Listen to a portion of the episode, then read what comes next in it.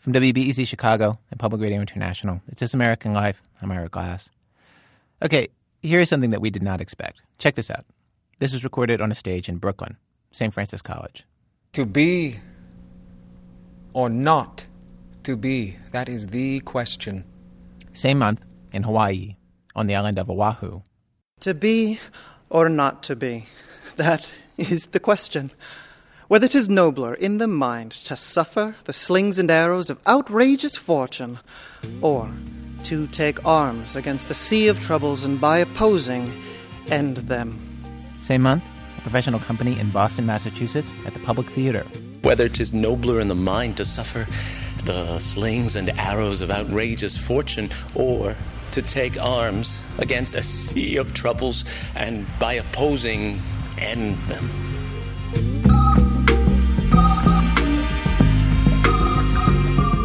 Colorado at Camp Shakespeare, you can actually hear the sneakers of the teenage Hamlet squeaking. Why do you go about to recover the wind of me? Oh, my lord, if my duty be too bold. And at the Bay Area Shakespeare Camp, presented by the. San Francisco Shakespeare Festival, the kids put on a production that they have concocted that is made up entirely of death scenes from different Shakespeare plays. Death scenes because um, kids love death scenes. No, no, the drink, the drink! Oh, my dear Hamlet, the drink, the drink, I am poisoned! Eight-year-old Marissa Graham grabs her throat like a cat in a violent cartoon. Everyone in the production is eight, except for Polonius, who's six. The rest is silent.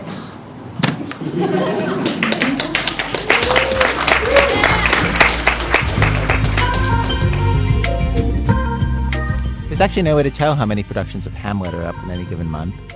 In summer 2002, when we first broadcast today's show, when we made these recordings, the American Theater website listed 12 theaters doing Shakespeare's Hamlet, 11 productions of the play I Hate Hamlet, one production of something called Hamlet Dreams, and one theater doing the dreadful and feared Hamlet Machine. Of course, Hamlet itself is kind of a weird play. The central character is in a situation that very few of us are ever going to find ourselves in. His uncle killed his father and then married his mother in order to become the king. The play is four hours long. The main conflict of the play is a guy debating in long, complicated monologues whether or not he should kill somebody. What is there in that for most of us to relate to? Unless, of course, we happen to be murderers. And what would the play be like if it were actually performed by murderers and other violent criminals? What would they see that the rest of us do not? Well, today in our program, we answer that question, and the answer is a lot. Over the course of six months, reporter Jack Hitt visited prisoners at the Missouri Eastern Correctional Center, which is a high security prison, from their first rehearsal to their last performance of Act 5 of Shakespeare's Hamlet. We're devoting our entire program today to the drama that he found there. Our program today, Act 5, we bring you what we believe is one of the most evocative productions of Shakespeare done anywhere in 2002. One that you would have had a hard time getting tickets to. It was only performed in prison. Here's Jack Hitt. The first thing they hand me when I pass through the thick iron doors is a tiny black box called a screamer. Pull the cord attached, and a phalanx of armed guards will sweep from all points of the prison and try to rescue me.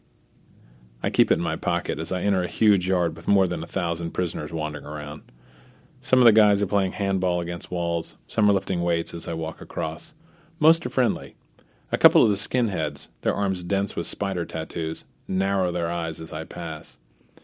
Across the yard there's a big building. A long corridor leads to a door marked Education Annex. Inside, there's room D168, where a small white haired woman, Agnes Wilcox, is holding auditions for Hamlet. Let me see. If you're not Hamlet, Horatio, Laertes, Claudius, or Fortinbras, um, would you write down roles that interest you? Those roles are clown, one and two. We've got Osric, Dressed in loose prison uniforms, Lord. the actors sit around tables in this cinder block classroom Ambassador. beneath inspirational slogans Believe in yourself, think positively. The aspiring cast is half black, half white, and ranges from young lifers in their 20s to old timers in their 50s. Because it's against the rules to congregate an audience of felons for the four hours it would take to perform the whole play, Agnes has staged one act every six months, starting in December 1989. Uh, could we go back Tonight is the first read through for Act 5, the final bloody climax. Many of the inmates here never finished high school, and all they had known of Shakespeare was the phrase, to be or not to be. Tonight they are hearing some of the other famous speeches for the first time. A pestilence on him for a mad rouge. Rogue. Rogue. He poured a flax Flagon? flagon, a flagon of Rhenish. Rhenish on my head once. This same skull, sir, was Sir Yorick's skull, the king's gesture. Alas, poor Yorick. I knew him, Horatio. A fellow of infinite jest, of most excellent fancy. Most read throughs bore with any cast are terrible. This one is terrible too. uh, The actors know it, but they plow on through the script. imagination it is. An inmate named Paul, who serves as Agnes's assistant director, explains why. First two or three acts, I thought, oh no, there's no way. Uh, there's no way we're going to get this thing down and go and do a live performance and uh, doing soliloquy two pages long. I thought there's no, no, this, this is impossible. But what I learned in here, I guess, from performing it and uh, hearing it done time again, was the it'll be okay. It'll work out. The local critics agreed with Paul. The Act 4 performance earned a review in the St. Louis paper. The actors were said to be commanding and compelling. With the entire performance, the reviewer wrote, a 400 year old text is restored to freshness. It seemed hard to imagine.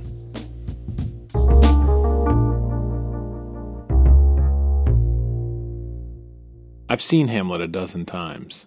I've seen Kevin Kline do it at the Public Theater. I saw the famous Diane Venora version three nights in a row. I even saw Ingmar Bergman's production done in Brooklyn, performed entirely in Swedish.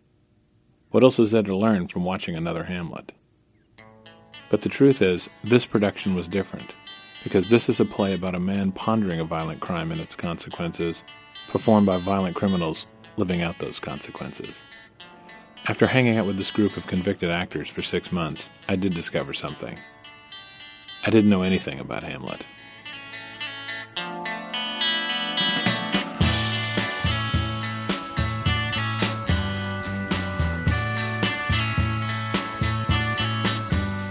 Remember how it starts. Hamlet sees his father's ghost, who explains he was murdered by Claudius, Hamlet's uncle. The ghost commands Hamlet to avenge his death by killing Claudius. The play is basically Hamlet pondering this single horrific action and whether he can be the man to do it, to be or not to be. These days, when people say the name Hamlet, it's usually just a metaphor, shorthand for somebody who is afraid to act, who dithers and thinks too much. We almost forget just what action Hamlet was contemplating. These actors haven't forgotten. My name is Manuel Johnson, and I'm 36 years old. I'm here for two first degree assaults. I play Hamlet. When you're on stage doing Hamlet, what do you draw upon in your own experience to make the, the character come to life? The idea of wanting to hurt someone. I have experienced hurting someone to, you know, to to the point of their, you know, their life may be in danger. I was a very confused and angry person, and you know, it escalated into, you know, me shooting uh, two people and leaving them for dead.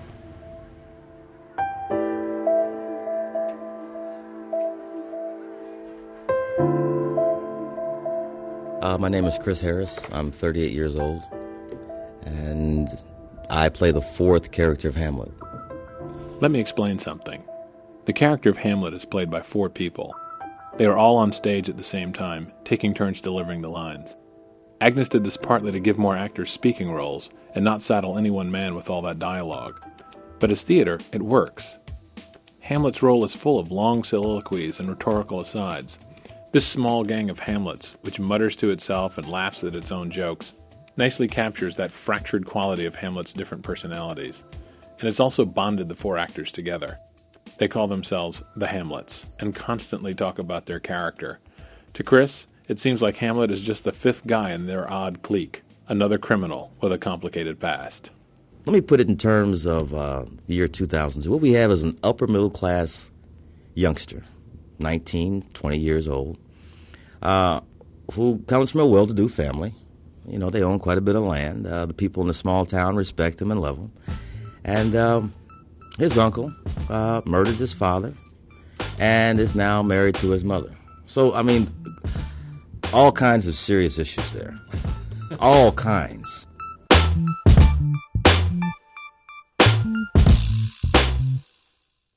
Chris and the Hamlets practice alone most days.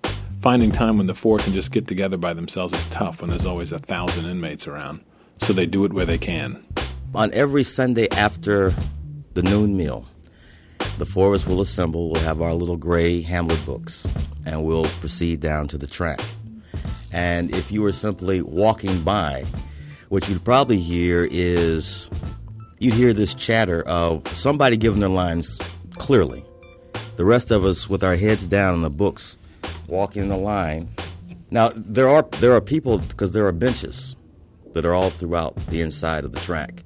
So there are people that actually watch us. So you'll hear this old English style speech, you know, uh, ho Horatio, and these people are like, ho what?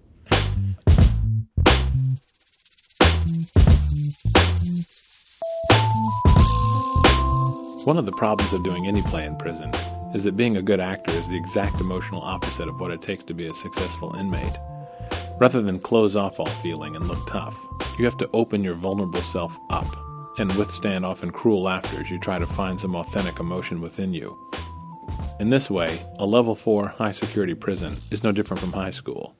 And so, most of the inmates who audition for Agnes tend to be, you know, actory people, the theater types of prison. Back in 1999, they just had to put up with abuse from the bigger, meaner inmates. But that changed. In fact, a lot changed after Agnes cast the role of Hamlet's best friend. My name is Derek Big Hutch Hutchison. I play Horatio, the scholar. You might be surprised to learn that Derek Big Hutch Hutchison is big. He has a smooth, bald skull and hooded, threatening eyes. The kind of guy that if you met him, you might think, he's probably serving 120 years for armed robberies, and that would be correct. Hutch isn't like the rest of the cast, and he's the first person to tell you. In prison, you got this hierarchy system. Listen, let's compare it to the ocean. You got the minnows, and you got the killer whale. Minnows being the lowest, killer whale the highest. So, which are you, Big Hutch? I'm the blue whale. right. That mean I control the killer whales, and I can eat up them minnows if I want. and I mean that's how it is. Most of the guys in Hamlet, they're minnows. I mean I don't normally would associate with them. Well, as he puts it, the killer whale versus the guppies. We're all guppies, and he's the killer whale. That's Tim, who plays Osric. And as a minnow slash guppy, his take is a little different. In dealing with an individual like a killer whale, uh, a lot of it's a lot of even for him is a lot of show.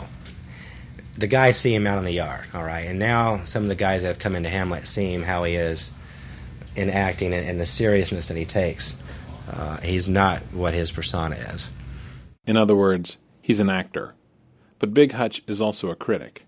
His criticism is sharp and extends to places most actors avoid his own character, Horatio.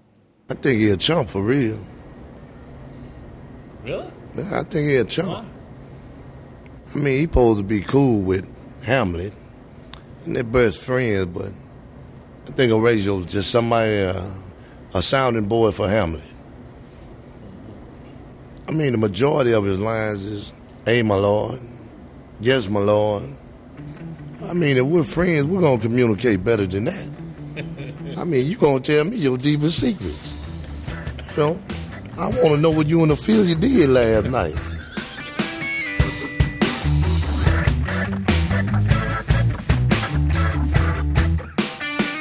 I believe that he should have been a little bit. Show me that I'm truly Hamlet's friend.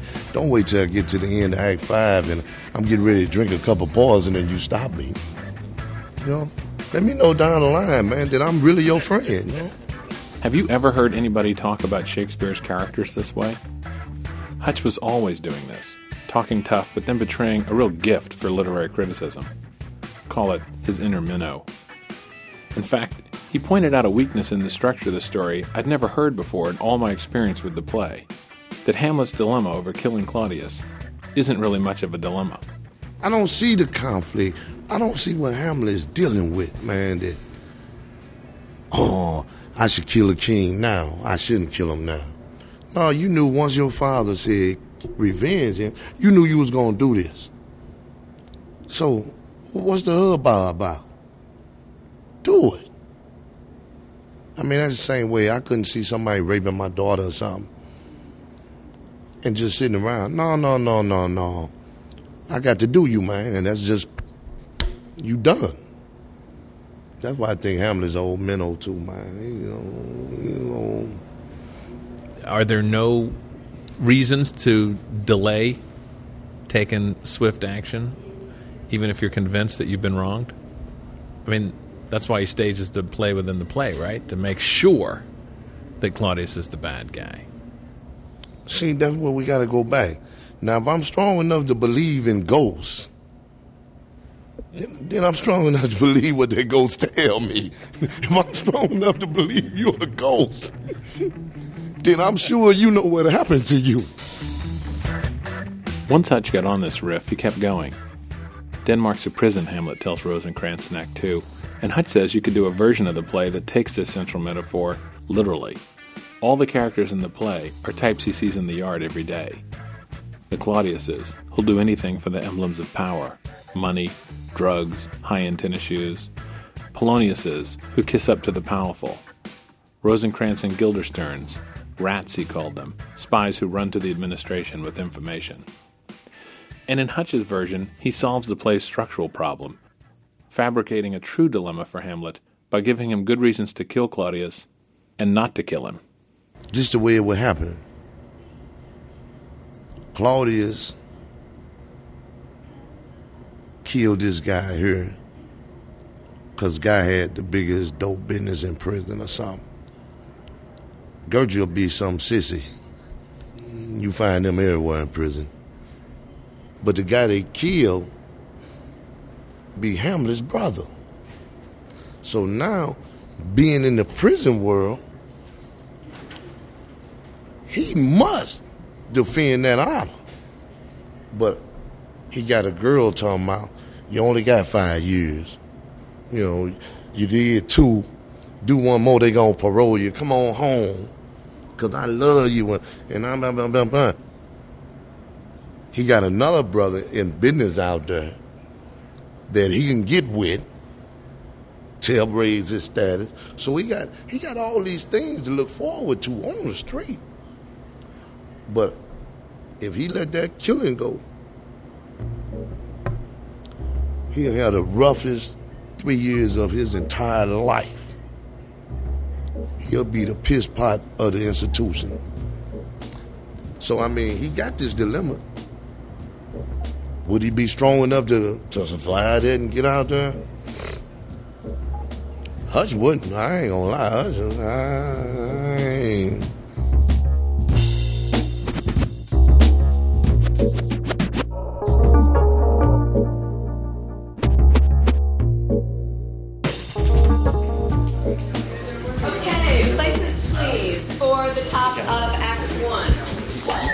Two months after my visit with Hutch at the first read through, I was cleared once again into the old classroom. The actors tell me they've been practicing their lines wherever they can, often shouting them from cell to cell. Agnes has also had local professors come in and lecture. She assigns the cast essays to write about their characters, and the Hamlets have been walking the track, memorizing their lines, as has Danny the Gravedigger. This rehearsal, they are already tinkering with tempo and intonation. That first read through seems like eons ago. He poured a flagon of Rhenish on my head once. This same skull, sir, was, sir, Yorick's skull, the king's jester. This? Even that. Alas, poor Yorick. I knew him, Horatio. He has borne me on his back a thousand times. And how abhorred in my imagination it is My gorge rises at it. A lot of what you see looks like any rehearsal. Agnes is taking notes, a couple of guys are reading to themselves, and the occasional line reading devolves into laughter. Fight with him upon uh, this thing. The scene that's really slaying everyone tonight is the first appearance of Osric, the king's toadying courtier. Sweet Lord, if your lordship were at leisure, I should impart a thing to you from His Majesty. And uh, just talk to Paul. just talk to Paul. Just talk to Paul. Yeah. Come on, let's stay in the suit. My name is Timothy Lance. I'm 38 years old, and I play the role of Osric. Osric uh, is what they call a fop, which a lot of people tend to say, well, he's, you know, his, it's a sexual gender thing where he's homosexual or whatever, but he's not. If your lordship were What he is, I should impart is a, you from His Majesty. uh, a king groupie, a wannabe. Tim is the one member of the cast with screen time, one second of it. He used to live in California, and in a Frankie Avalon Annette Funicello revival, he was in the background in one fleeting camera pan, hitting a volleyball. Tim once ran a trucking company, and like most of the cast, doesn't want to discuss his crime. But he does want to talk about how he researched his character in the TV room. There's so many um, fops in television and movies. Nathan Lane was, was a little bit too much. I think Robin Williams was a little too hyper. The one that that really stood out was uh, David Hyde Pierce, his uh, character of Niles Crane. I'd watch Frasier uh, and kind of look at, at how he did things and his mannerisms, and uh, worked out pretty good. I mean, sir, for his weapon. But in the imputation laid on him by them in his need, he's unfellowed. What's his weapon? Rapier and dagger. What you say? Do you think your audience is going to be able to draw the very sort of fine distinction you're making between a fop and and um, a gay person? Yeah. Uh, not really. To me, this seemed like an especially risky interpretation of the Bard. But Tim explains that folks on the outside have a TV movie understanding of prison sexuality. There is a small group of gay prisoners in the closet, another smaller group that is actually out. And then there's the vast majority of prisoners, straight men, not having any sex at all. Just like outside, Tim says.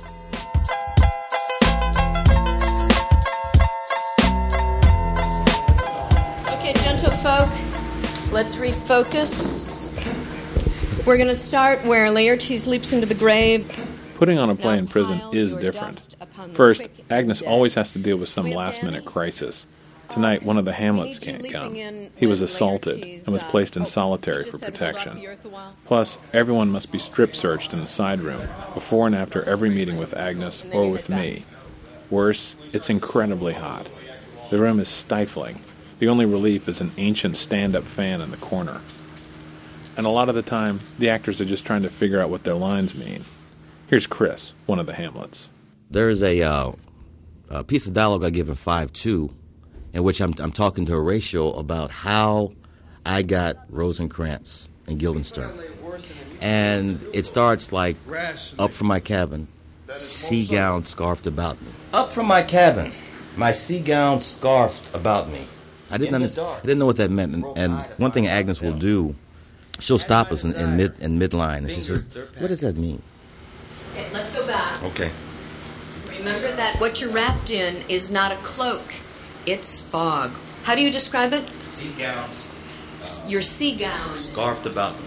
Yeah. Your sea gown scarfed about you is fog. I knew that. Yeah. But now you gotta now you gotta act it. The sea gown scarfed about me is the fog. I'm out at night. Up from my cabin. My and it's the flow of the words. Up from my cabin, sea gown scarfed about me. Groped I in the dark to find out them. Shakespeare really put some work in this, and this is the only play I've really studied from him, but he really is good.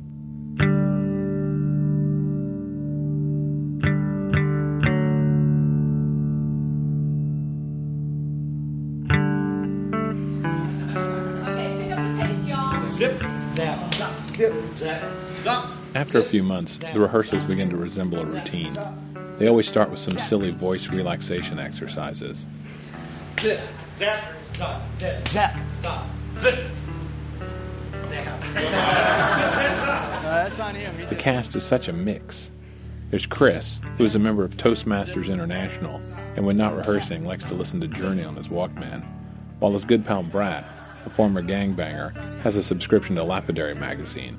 Then there's Edgar, a former post office employee, and Mike, the fight coordinator and a devout Wiccan. And then Stan, who's obviously a college educated businessman, now trying his hand at writing Zane Grey westerns. And of course, there's Hutch, the killer whale. What keeps them coming back to D168 where Agnes, this tiny, tough lady, bosses them around? Here's Edgar. She makes us feel human, man. She really does. When I go in there, I have to take my clothes off and get butt naked and bend over and spread my cheeks so some man can look up my butt. You know, all the the the, the, the, humi- the humiliating things that they do to us here. And when she comes in and does what she does for that minute, uh, the two and a half hours, all these guys with PhDs and and, and, and can be doing other things. They come in and at least can feel human in here. I think this has taken me to being sane for just one day. You know, just one day, I'm sane enough. You know, This is Brad Jones, another one of the Hamlets.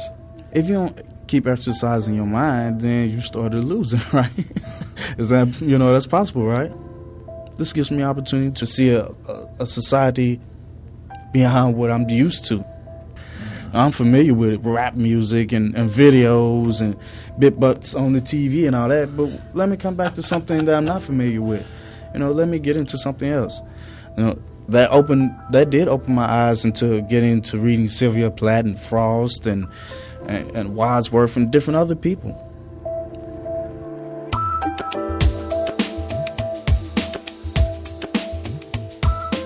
Everybody had powerful answers for why they were in the play. One guy with a third grade education level said that he was surprised to find out that he wasn't stupid, just uneducated.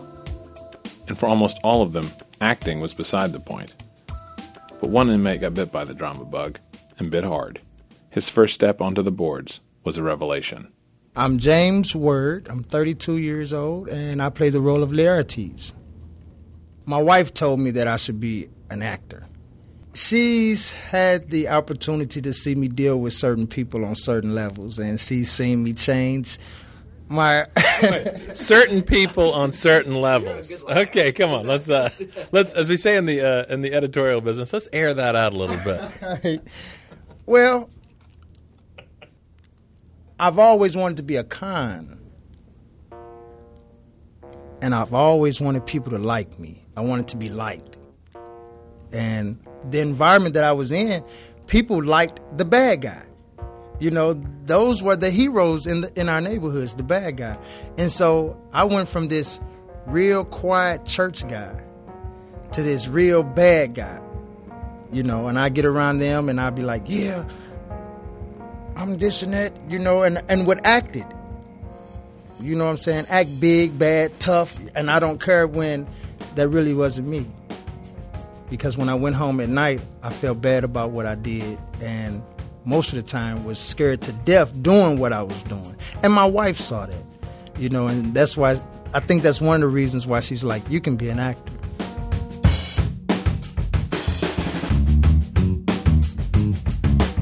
James Word looks like an actor. He's young and handsome, with a smile that can carry him through just about any situation. He plays Laertes, the brother of Ophelia. For the first few acts, Laertes was played by an Amish pedophile. That's another story. But the Amish pedophile got transferred, and so it's almost legend in the prison now. Like something out of 42nd Street, James Word stepped into the role. He created a sensation among the cast when they realized what a really forceful performance could do for a character. Word made a lasting impression, even on the killer whale. You come along and act four, and you get this guy James Word. And Word's playing Laertes. He was he was hitting it, especially when he was mourning the death of Ophelia. It scene four? Something. He makes his entrance, and he's finna be after the king and the queen. Stop him! Hold up, lad! And man, you should have seen this guy Word, man. He come in there like drop to his knees and he did why, why? I say, man, That should have been my part then. I knew I had done a good job. you know, I did. I knew I had done a good job. But when it was over, you know, and everybody was leaving and shaking hands and interacting with each other, the comments that was coming afterwards, you know, we had our questions and answers, and you know, so many people was, man, you were so good. Have you done this before? You should do this more. You should continue this, you know, and that feeling for me was just, it was one of the best feelings I've ever felt. It was like the it was like the day my daughter was born. And it made me want to be better. Not just in acting. I mean, it just opened up a whole world for me. You know, I'm like, man, if I apply myself, you know, I can pretty much do whatever I want.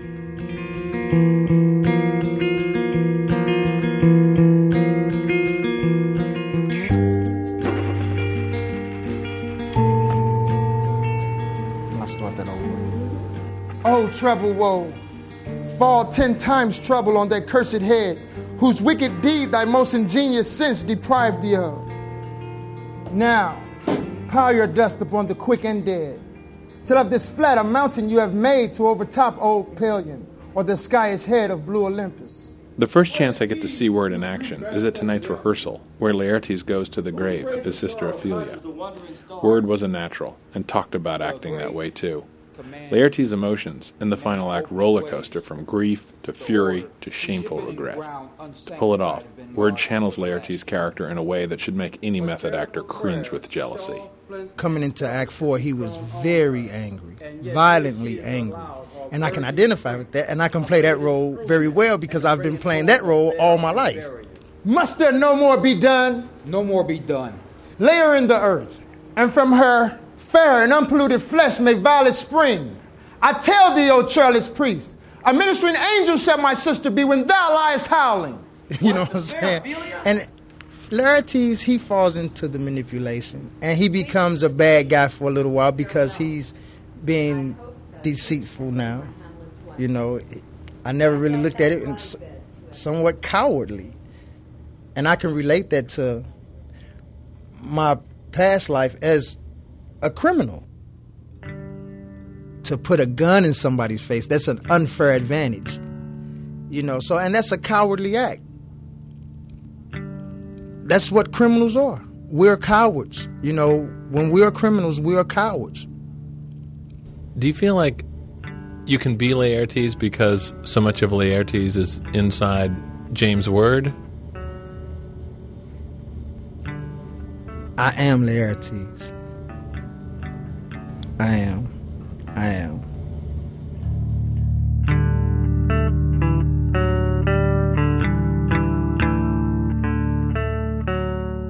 Coming up, what the ghost of Hamlet's father can teach you about murder. In a minute, from Chicago Public Radio and Public Radio International, when our program continues.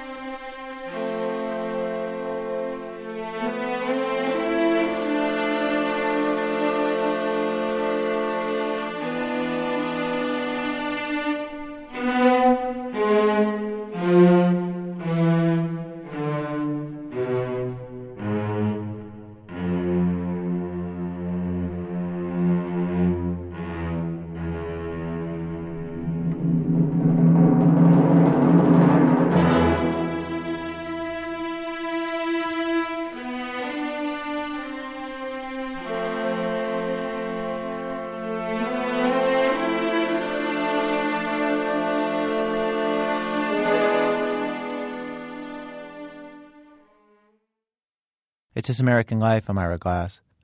If you're just tuning in, what we're doing today is that we're devoting our whole show to Jack Hitt's story from the Missouri Eastern Correctional Center, where over the course of six months, Jack watched prisoners rehearse and stage Act Five of Hamlet. Again, here's Jack. As the performance date grew closer, and I spoke to more and more of the actors, it became clear that each actor used his past in dense psychological ways to understand his part. All the Hamlets saw themselves in their version of the Dane, and Edgar would stop me in the hall to tell me that he thought evil King Claudius had some redeeming qualities. But for one actor, the relationship was even more complicated. He used his part to help understand his past. My name is Danny Waller. I'm 44 years old. Uh, the character that I've played uh, was the ghost of Hamlet's father. The reason I chose that uh, when I first read the, the script, the words jumped out at me. And uh, they made me feel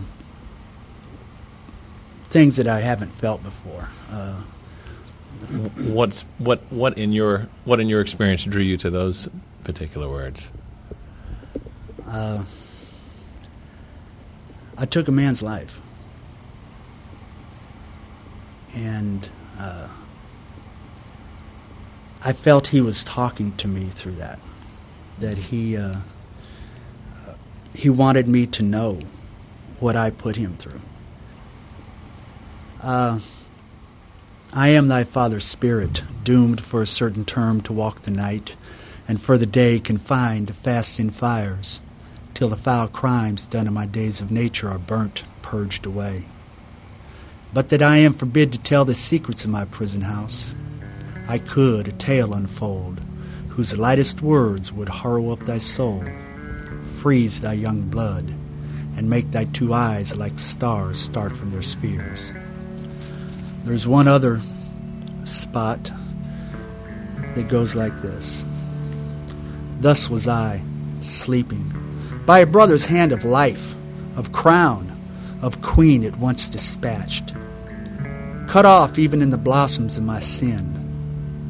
No reckoning made, but sent to my account with all my imperfections on my head. And uh,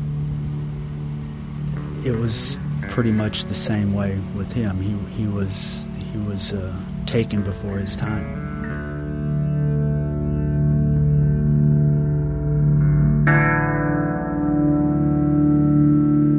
So when you when you read the character, you do you feel like um, who's talking when you say those lines?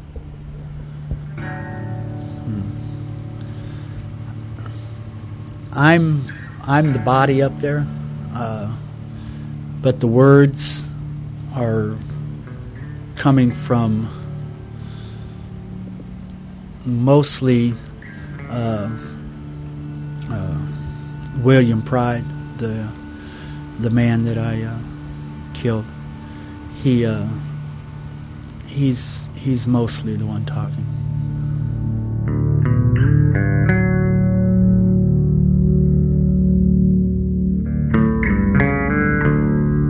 There's not much defense between the actor and the word as you get with an actor who puts his or her training between the two.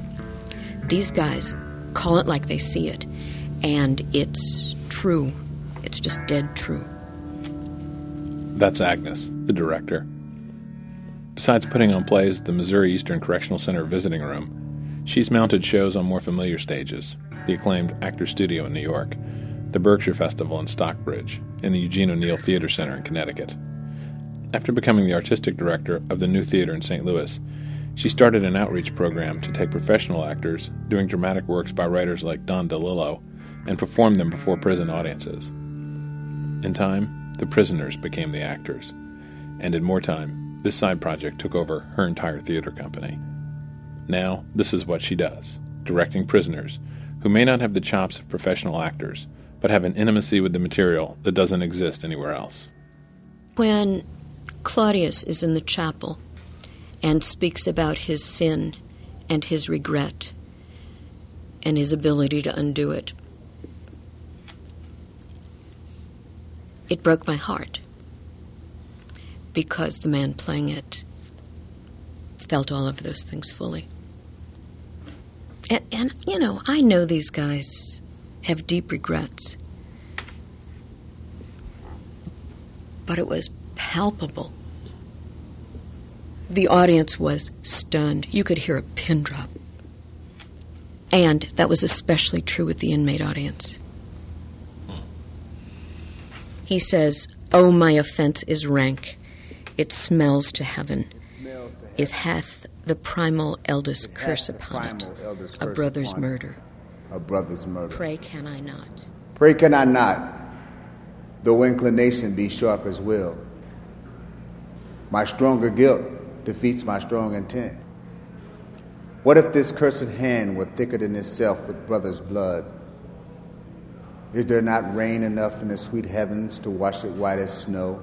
My name is Edgar Evans, and I, Where I'm 39 years old, and I this played the uh, king, King Claudius, in uh, Hamlet. And like a man to double business bound, I stand and pause where I should first begin, and both neglect. I don't consider myself no great Where actor or nothing, but um, I try to do the best I can. And uh, when I did the speech, And what's in um, prayer but this I was looking force? upward. The chapel was at the incline there, and I was just looking up toward the top, and it's like no one was there but me. I literally, I honestly didn't see a soul in the chapel when I was saying this. Maybe even, and I'm just, you know, I'm not saying this with. It seemed almost like I was praying this actual um, uh, speech to God. But oh, what form of prayer can serve my turn? Forgive me my foul murder. That cannot be, since I am still possessed of those effects for which I did the murder. My crown, my own ambition, and my queen. I have a wife and four kids. We ourselves compelled even And to the teeth by being before we have our incarcerated. I felt that I've really let them down. What Um. What rest? I, when I said that speech and my wife was here in the visiting room, I don't know if it had an impact on her. I don't even if, know if she truly understood all of the content. What can it not? Um, but um, Yet what can it when I wanted her to hear that speech more than anybody. O wretched state, O bosom black as death, O limed soul struggling to be free art more engaged. Help angels, make assay, bow stubborn knee, and hearts with string of steel, be soft as sinews of the newborn babe. All may be well.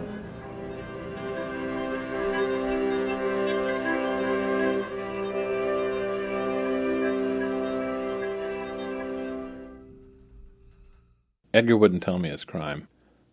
Although I found myself playing a constant guessing game with all of them about this.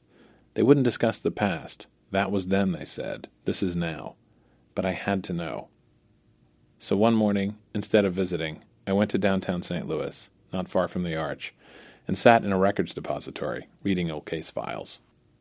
It was more horrible than I thought. One guy I particularly liked shot a man in the head twice at point blank range. Another of my new friends raped his pubescent daughter, impregnating her. Later, there was an abortion. Another friend grabbed a man getting out of a car, put a gun to his chest during a robbery, and pulled the trigger. Others had sodomized children, younger children, the age of my own children. I didn't fall asleep for a long time in my frigid Ramada Inn room. At three in the morning, I had one of those cinematic nightmares. I dreamed that a very good friend of mine, an editor at a magazine, had me over to dinner. She got angry with someone else there, pulled out a gun, and plugged him twice, right in the face. Then she asked me not to talk about it with anybody. I panicked, and the next thing I knew, I was sitting up in my hotel bed, panting like a sprinter. It didn't take Freud to figure out what it meant. Someone I knew and liked was a murderer. I wanted to talk to the cast about this, but I was anxious. I know this sounds crazy, but I was afraid I might hurt their feelings.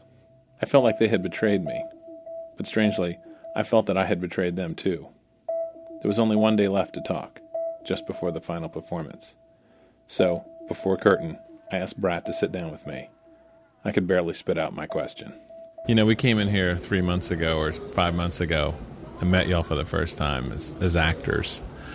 And so yesterday, we decided to go down to City Hall and read everybody's record.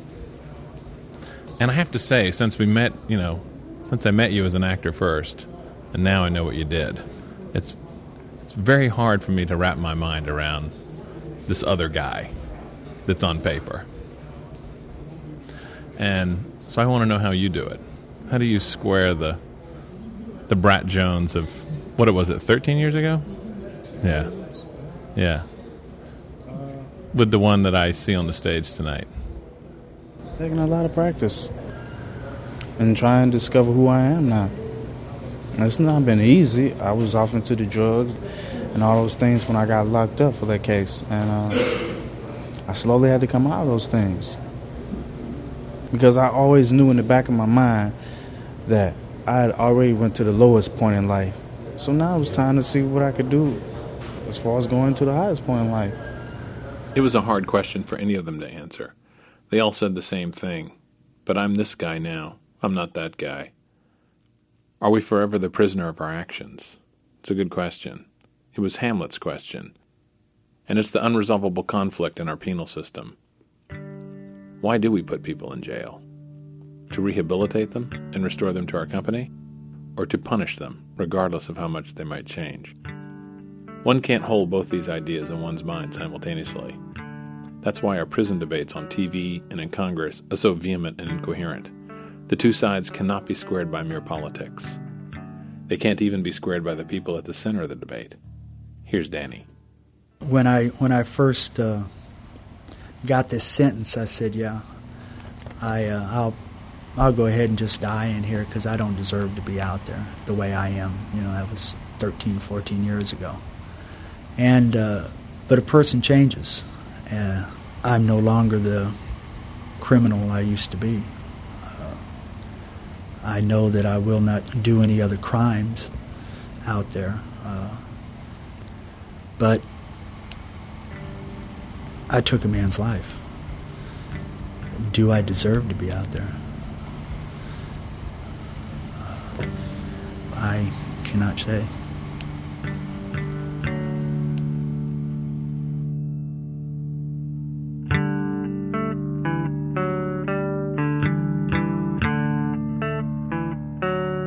Hamlet, thou art slain.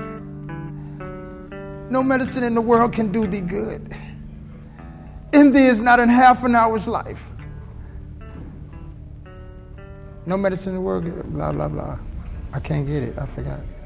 Line. The treacherous instrument. All right. It's opening night, dress rehearsal. Word has flubbed his line again. Things aren't going well. The only time the authorities would allow a dress rehearsal is in the hour before actual curtain.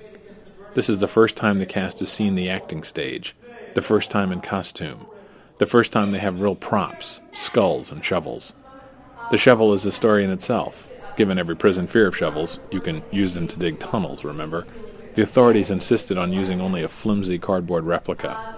Everyone is tense, even Agnes. Guys, let's double the pace so we can get through this, get it all out. The sight is dismal. The sight is dismal. And our affairs? Our first meeting comes We are in the prison chapel where their first performance will be held before an audience of inmates.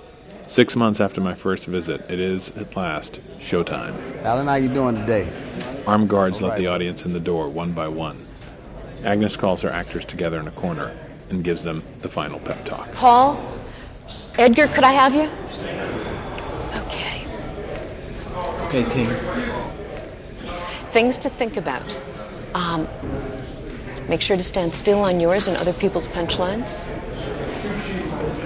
Um, if something falls apart, pick it up. Uh, go somewhere with it. Make up words. I don't think anybody here has memorized it, so we're safe. and mostly, this afternoon, people were working so hard, I don't think you had much fun. Hard work's behind us. This is the night to just have a blast. Okay, one for the team. One for the team. Ready? One for the team. Set. Once the play starts, oh, Danny and Stan deliver their lines okay, but all that antique Elizabethan wordplay isn't connecting with the audience. But then, midway through the scene, the crowd starts to really respond to the emotion in Ophelia's funeral march. Laertes is the last mourner, humming at the side of the grave, tossing rose petals on her corpse. Right away, the action picks up. The Hamlets appear, taunting Laertes about the sincerity of his grief. They quarrel and exchange insults. A duel is proposed, which culminates in the last sword fight scene. Most directors block this scene as a professional fencing match. Agnes has it looking like a knife fight in an alley. The audience totally gets it. Word holds his arms slightly out from his sides, his hand gripping his sword like he would a shiv. He and one of the Hamlets are circling each other like thugs. Word jerks his shoulders forward, a pure back alley feint, a fake move meant to intimidate his opponent, something all of them have probably seen right in the yard.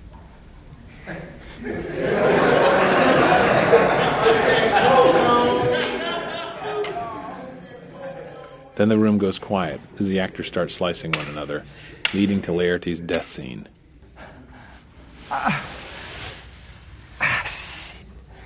Hamlet, thou art slain. No medicine in the world can do thee good. In thee, it's not in half an hour's life. The treacherous instrument is in your hand. Yeah, unbated and envenomed. The foul practice has turned itself on me. Lo, here I lie, never to rise again. Exchange forgiveness with me, noble Hamlet, that mine and my father's death be not upon thee. The audience, like a living thing, leans forward in unison to watch words slide down the chapel wall and die. There are no cackles of discomfort, no shouts from the gallery, just breathless silence, the silence of recognition.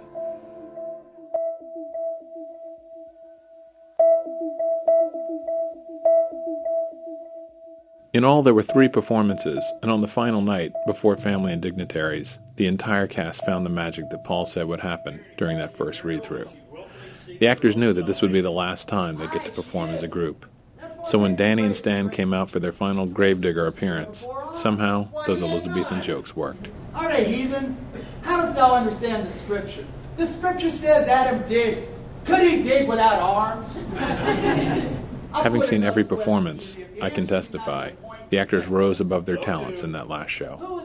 Mike and Hudson as the belligerent priests, Buck and Tommy as the ambassadors, Sylvester's Fortinbras. You could feel the mutual support.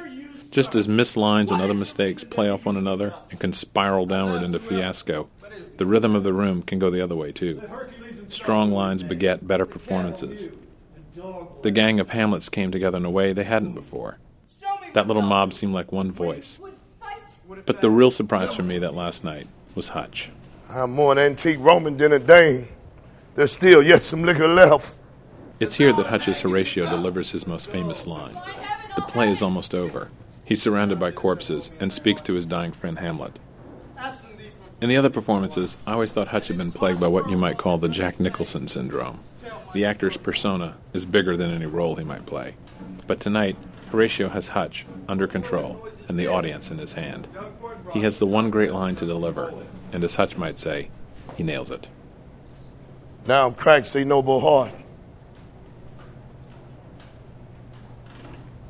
Good night, sweet prince, and flights of angels sing thee to thy rest.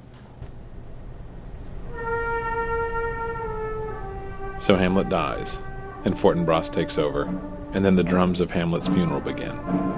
On other stages, a curtain would fall, but here, beneath the cafeteria's unforgiving fluorescence, the actors just stop. From the back of the room, Agnes says simply, End of play.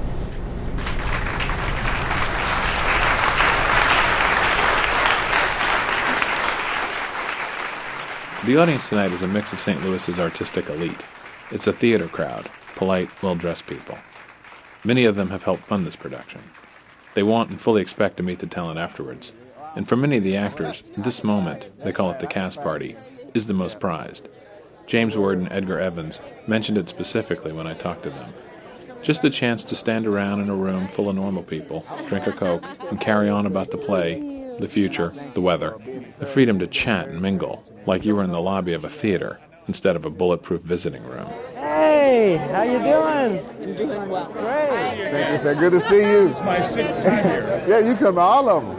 Yeah, I appreciate it. and We thank you. Thank you very much. In a high security prison, though, when a play is over, it's over. No sooner have the bows finished than Danny, who doubles as the stage manager, turns right around and starts frantically striking the set. The guards had informed everyone that they'd have about 10 minutes for the cast party. Like any play, all the work was for this moment to get to the end of the last performance successfully. And now that it's here, these few minutes are shot through with a kind of melancholy. In the side room, everyone sees him, is the guard waiting to strip search them back into the yard. He wears a dull expression on his face and rubber gloves on his hands. But that would be ten minutes from now. There is still time for pretending. Thank you, sir. Thanks for coming out. Appreciate the support. I really like this act. I, I like the. It was so complicated. According to the prison commissioner, 97% of the people locked up today will someday join us on the outside. Manuel is leaving for a halfway house in 48 hours. He could have been out weeks before, but chose to stay in prison so he could finish the play. Hutch has a scheduled date for release, and a few more of the cast have parole board hearings coming up to decide whether they have changed enough and should be allowed to mingle with us on the outside.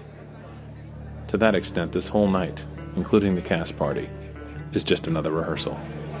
Thanks for coming. Oh, you were great. Thank you. I'm glad you enjoyed it. Thank you. So you uh, think you like uh, performing? Yes, ma'am. Yes, ma'am. Well, you're very good. I done fell in love with it, as a matter of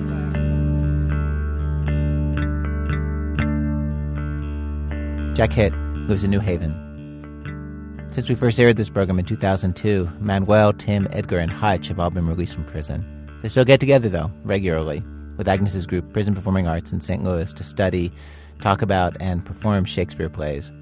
Chris, Brett, and Stan are still serving time and are also currently working on a production of Richard III with Agnes in prison. Danny and James are also still in prison, but have moved to facilities that don't have prison performing arts programs.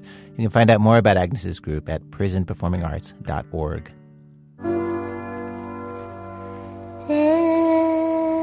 Desperado, why don't you come to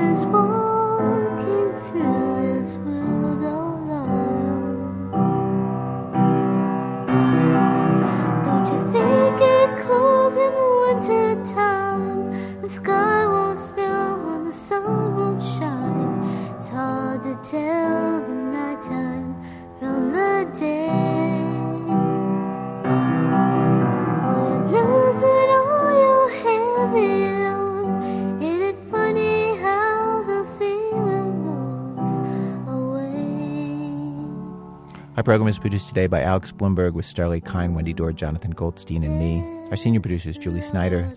Special thanks today to Eugene Stubblefield, Dale Glass, Avatar Productions, Tim Kniest, Commissioner Kruppner, John Fuser, Laura Moeller, Terrence Knapp, and Larry Artrick. This American Life is distributed by Public Radio International. This American Life is brought to you by Volkswagen. When you get into a Volkswagen, it gets into you.